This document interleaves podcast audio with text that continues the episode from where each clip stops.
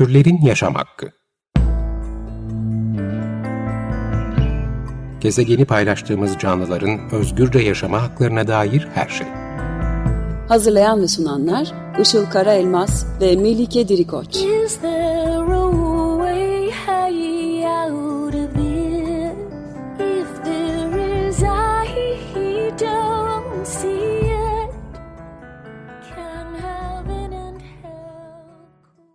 Merhabalar, 95.0 Açık Radyo'da Türlerin Yaşam Hakkı programı başladı. Ben Işıl Karaelmaz.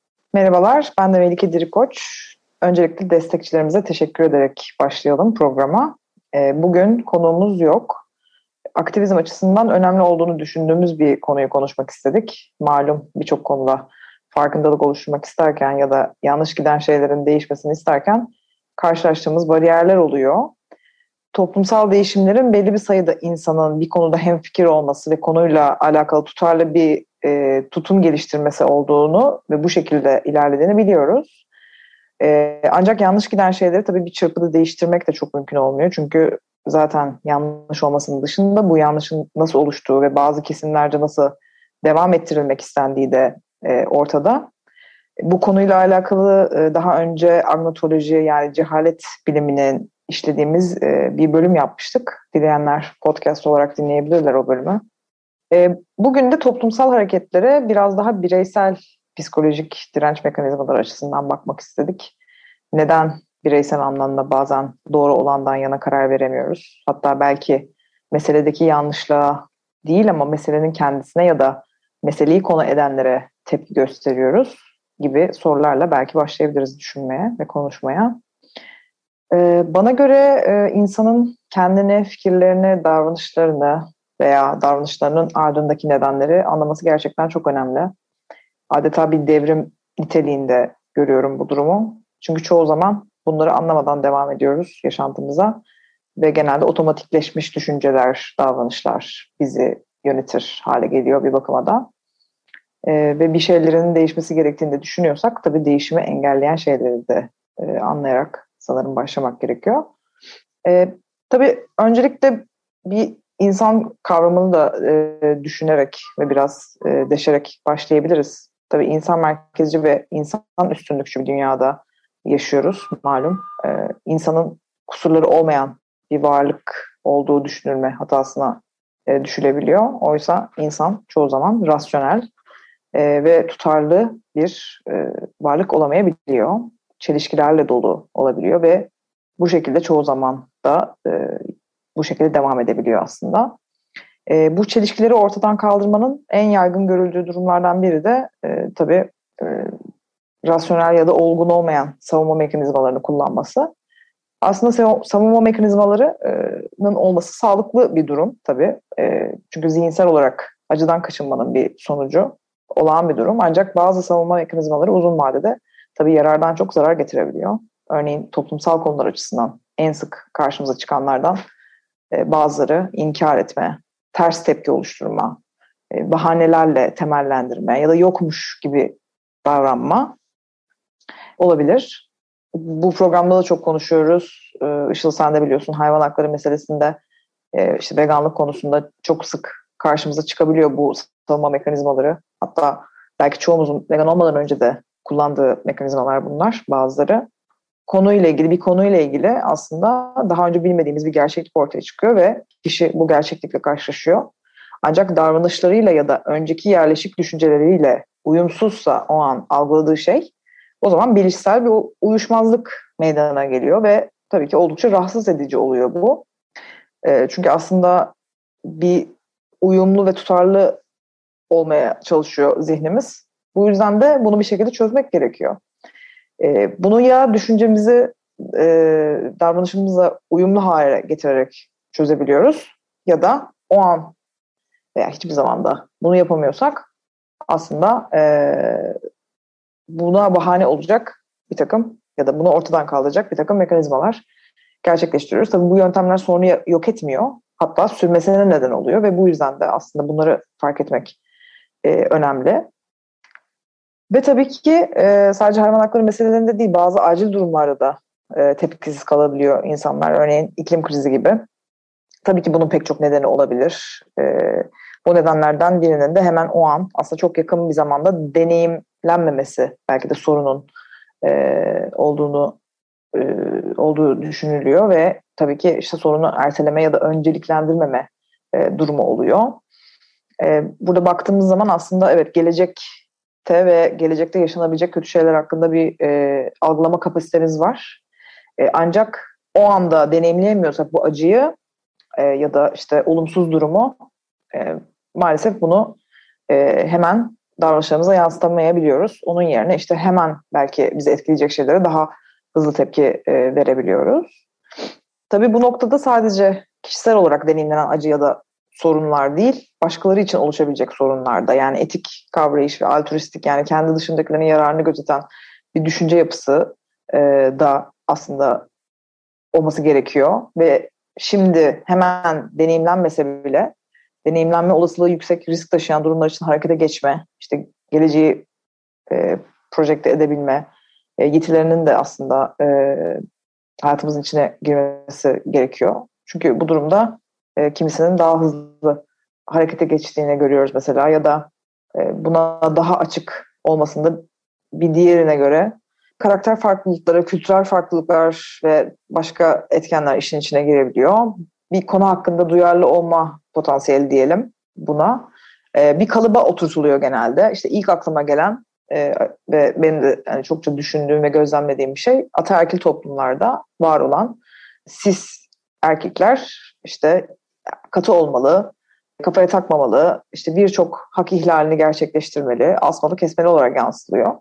Buradan yola çıkarak aslında bu toksik denebilecek erkeklik kavramının birçok sorunun kaynağı olduğunu e, ve bu yüzden de aslında çözüm tarafı e, olamayacağının ya da olmaması gerektiğinin bir dayatması var. Bugün de görüyoruz ki aslında istatistik, istatistiksel olarak e, örneğin hayvan hakları, doğa hakları, iklim krizi gibi meselelerde e, mücadeleci olan kesimin ve işte daha e, umursayan diyebiliriz belki kesimin büyük çoğunlukla e, cis erkek olmayan kişilerden oluştuğunu görüyoruz.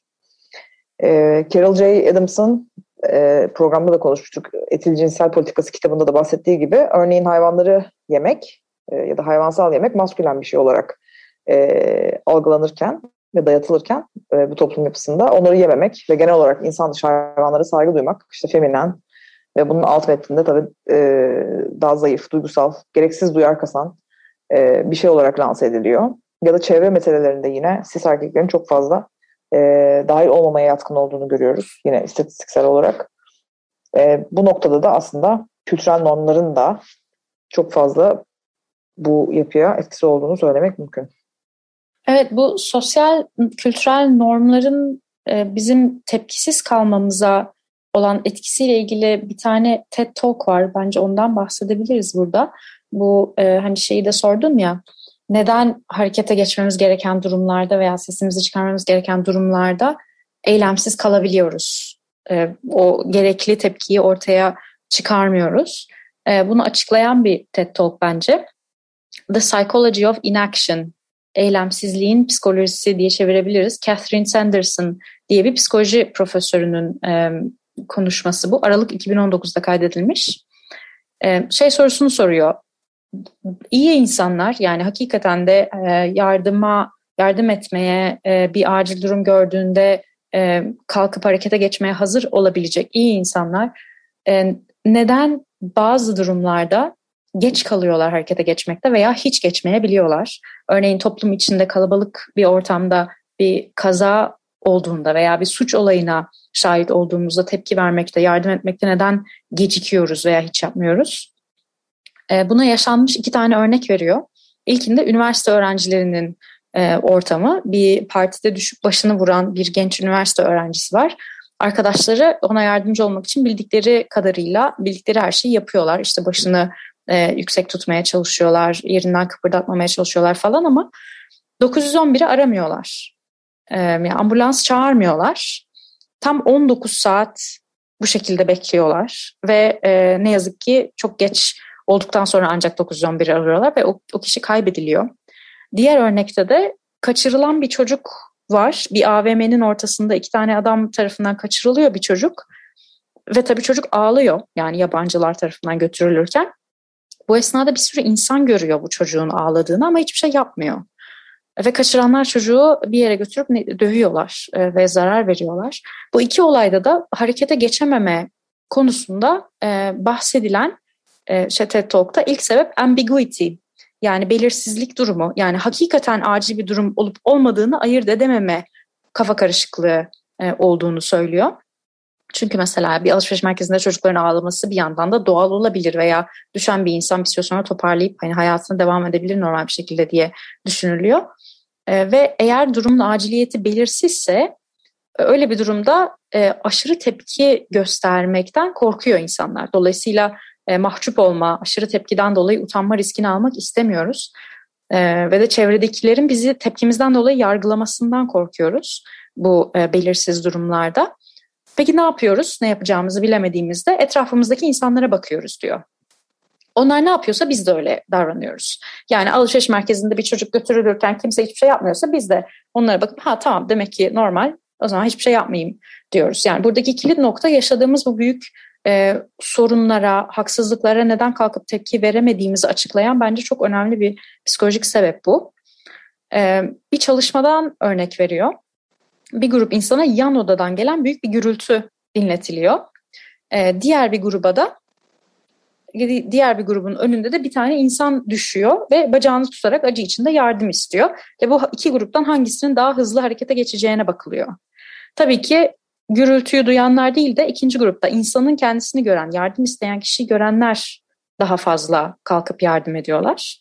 Çünkü diğer gürültü durumunda belirsizlik var deniyor. Yani acil olup olmadığı belli değil. Acil durumun net olması e, tabii ki harekete geçmeyi arttırıyor. İklime baktığımızda buradan hareketle neden iklim e, sadece küresel ısınma demiyoruz bunun acil durum olduğunu, iklim acil durumu, climate emergency diyerek vurgulamaya çalışıyoruz. Çünkü henüz ortada gözümüzün önünde anlık gelişen bir durum olmaması durumun acil olmadığı anlamına gelmiyor aslında. Bunu kırmaya çalışıyoruz söylemde. Bu TED Talk'ta bahsedilen e, aciliyetin dışında diğer faktör de pluralistic ignorance diye bir şey. Yani çoğulcu cehalet denen bir olgudan bahsediliyor. Bunu da bir duman deneyiyle anlatıyor. E, iki grup gene öğrenciler iki gruba ayrılıyorlar. Bir anket doldurmak için sırayla bir odaya alınacaklar. Bir grup öğrenci tek başına odada anketi dolduracak. Diğer bir grup öğrenci ise anketi doldururken yanına iki kişi daha alınacak.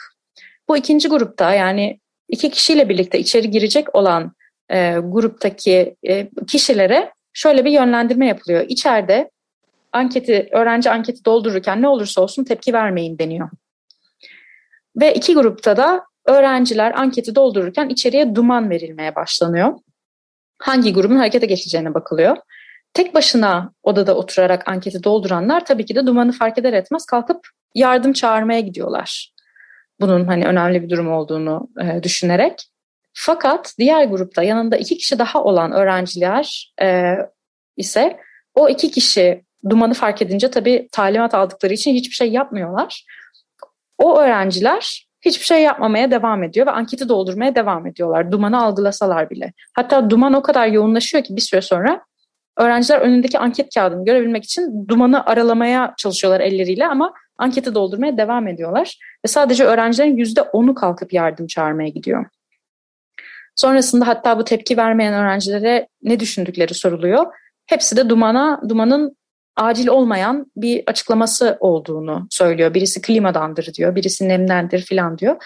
Çünkü yanındaki kişiler tepki vermediğinde acil olmadığını varsayıyorlar. Sosyal psikolojide bunu pluralistic ignorance ile işte çoğulcu cehaletle e, açıklıyor.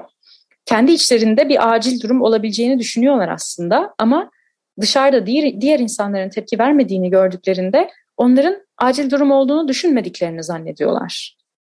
Ve sosyal norma uygun hareket ediyorlar tepki vermeyerek. Yani kendi içindeki düşündükleri şeyle çevresindeki insanların yani çoğunluğun düşündüğü şeyin farklı olduğunu zannediyorlar ve de eylemi bu çoğunluğun düşüncesine dair kendi varsayımıyla şekillendiriyorlar. Dolayısıyla işte diğer iki kişi bir tepki vermiyorsa duman durumunda acil durum olmadığını düşünüyorlardır ve de harekete geçmiyorlardır diye düşünerek o şekilde kendileri de harekete geçmiyorlar. Bu çoğulcu cehaletin diğer bir bence çok güzel örneği de bir sınıf ortamında bir sunumdan sonra anlatıcı dinleyicilere sorusu olan var mı diye sorduğunda kimsenin parmak kaldırmadığı durumlarda yaşanıyor.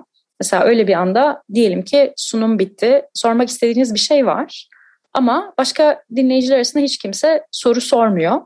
Ve biz de sormamaya karar veriyoruz orada çünkü kimse soru sormuyor.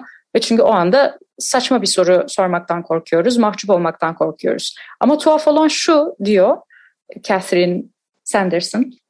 Diğer insanlar da soru sormuyorlarsa bunun sebebi onlar da saçmalamaktan korkuyorlar, onlar da mahcup olmaktan korkuyorlar demiyoruz diyor. Biz şöyle düşünüyoruz. Ha, diğer herkes her, her şeyi anladı. Sunuma dair e, gayet akıllılar. Sunuma dair hiçbir soruları yok. O yüzden sormuyorlar diye düşünüyoruz. Tek sorusu olan kişinin kendimiz olduğunu düşünüyoruz. Yani bizim dışımızdaki herkesin düşüncesiyle eylemenin tutarlı olduğunu varsayıyoruz. Ve kendi eylememizi başkaları hakkındaki bu zannımız şekillendiriyor. E, tabii bu buna gündelik hayattan bunun gibi çok örnek verebiliriz ama bence e, şeyi düşündüğümüzde şimdi sesimizi çıkarmamız gereken durumları ve bu durumlarda neden sustuğumuzu e, düşündüğümüzde bence bunu açıklayabilecek bir olgu çoğulcu cehalet. Çünkü bir adaletsizliğe şahit olduğumuzda bu iklim krizi hakkında hakkının verilmediği bir durum olabilir veya hayvan sömürüsünün adının konulmadığı bir durum olabilir. Hatta üstü kapalı bir taciz veya psikolojik şiddet durumuna şahit olduğumuzda, harekete geçmediğimizde bunun sebeplerinden biri yine bu çoğulcu cehalet olabilir. Çünkü sosyal, sosyal norma uygun hareket etmek adına sesimizi çıkarmıyor olabiliriz orada. Yani içine girdiğimiz bir ortamda, bir toplulukta birisi örneğin cinsiyetçi bir söylemde bulunuyorsa veya herhangi bir konuda etik olmayan bir davranış veya söylem üretiyor olabilir. Ya da ortamda çoğunluk hayvansal tüketmeye devam ediyorsa, türcü ifadelerde bulunuyorsa, o ortamda bundan rahatsız olan tek kişi olduğumuzu düşünerek sessiz kalmamız çok mümkün. Çünkü ses çıkarırsak aşırı tepki vermekle, duyar kasmakla falan suçlanabiliriz. Ve bundan çekiniyoruz. Bu çok da doğal bir yandan. Ama algıladığımız bu sosyal normun da bir varsayım olduğunu unutmamak lazım. E, ben bunu anlıyorum bu TED Talk'tan. Yani ses çıkardığımızda çok büyük ihtimalle tek kişi olarak kalmayacağız. Ortada gerçekten bir ihlal varsa, etik dışı bir durum varsa. E, dolayısıyla belki bunun hakkında konuşmak için bu varsayımların ötesinde kendi doğrumuzla hareket etmeyi hatırlayabiliriz diye düşünüyorum. Bu çoğulcu cehalet aslında insanın sosyal e, bir varlık olmasından birazdan yine bahsedeceğiz. Bir şarkı arası verelim. İstersen programın ortasına geldik. Bugün için seçtiğimiz şarkı Cocteau Twins Pandora. 95.0 Açık Radyo'da Türlerin Yaşam Hakkı programı devam ediyor. Ee, bugün eyleme geçme, e, önemli meselelerde eyleme geçmenin önünde e, duran psikolojik bariyerlerden bahsediyoruz. E, şimdi şarkı arasından önce bu çoğulcu cehaletten bahsetmiştik. Tabii insan sosyal bir varlık ve o yüzden de aslında bu e, çoğunluğun ne yaptığı, toplumun toplumla beraber hareket etme e, güdüsü oldukça fazla var diyebiliriz. Bu bireysel psikolojik savunma mekanizmaları dışında e, eylemsizlik ve inkar halini destekleyen aslında e, belki birkaç kavramdan daha bahsetmek gerekir e, kısaca.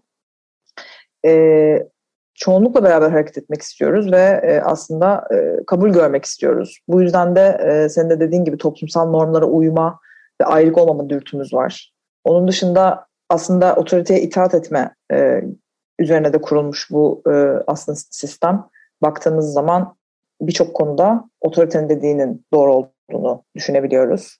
E, ya da bu düşündürtülüyor. Çünkü işte kafamızda buna dair şemalar var. İşte çoğunluğun yaptığı doğrudur ya da bir kişi bir konuda bir otorite ise onun dedikleri doğrudur gibi.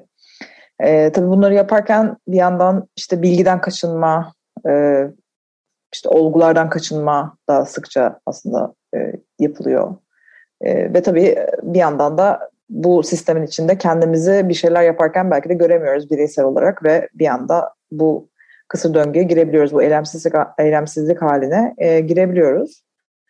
E, açıkçası aktivistler olarak ya da kendine e, aktivist diyen e, insanlar olarak bir yandan da insanları nasıl hareket edip geçebiliriz ya da nasıl motive edebiliriz, hangi yöntemler, yaklaşımlar daha iyi diye de e, düşünmek gerekiyor.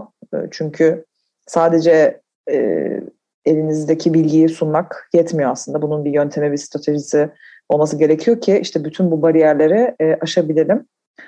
E, aslında birçok araştırma öncelikle e, suçlamanın işe yaramadığı gösteriyor. E, çünkü insanları suçladığınızda ya da utandırdığınızda e, yaptıkları davranışlardan ötürü e, bilinçli olarak olmasa da bilinçsizce belki dahil oldukları davranışlardan ötürü ya da işte toplumda norm olarak e, kabul edilen davranışları uyguladıklarından ötürü e, bu şekilde bir suçlama yönelttiğinizde aslında insanlardaki değişme e, isteğinin azaldığını gösteriyor aslında yapılan birçok araştırma ve insanlar e, suçlu hissetmemek için, utanç hissetmemek için bu mesajları, e, bu bilgileri daha fazla e, görmezden gelmeye e, başlıyorlar ve dolayısıyla kendilerini kötü hissediyorlar aslında. E, benim de aktivizmi yaparken e, yapmaya başladıktan bu zamana e, çokça değişti aslında yaklaşımım. E, daha öncesinde ben de daha böyle suçlayıcı ve e, direkt kişilere e, yönlendirdiğim bir e, sert, biraz daha sert kaçan bir tavrım vardı. Ama sonrasında e, aslında bunu bir farkındalık yaratma e, ve o farkındalığı e, büyük resmi göstererek belki de puzzle'ın parçalarını benim kendimce nasıl birleştirdiğimi belki de göstererek anlatmaya çalıştıkça e, bunun da e, cevabının çok daha iyileştiğini gördüm.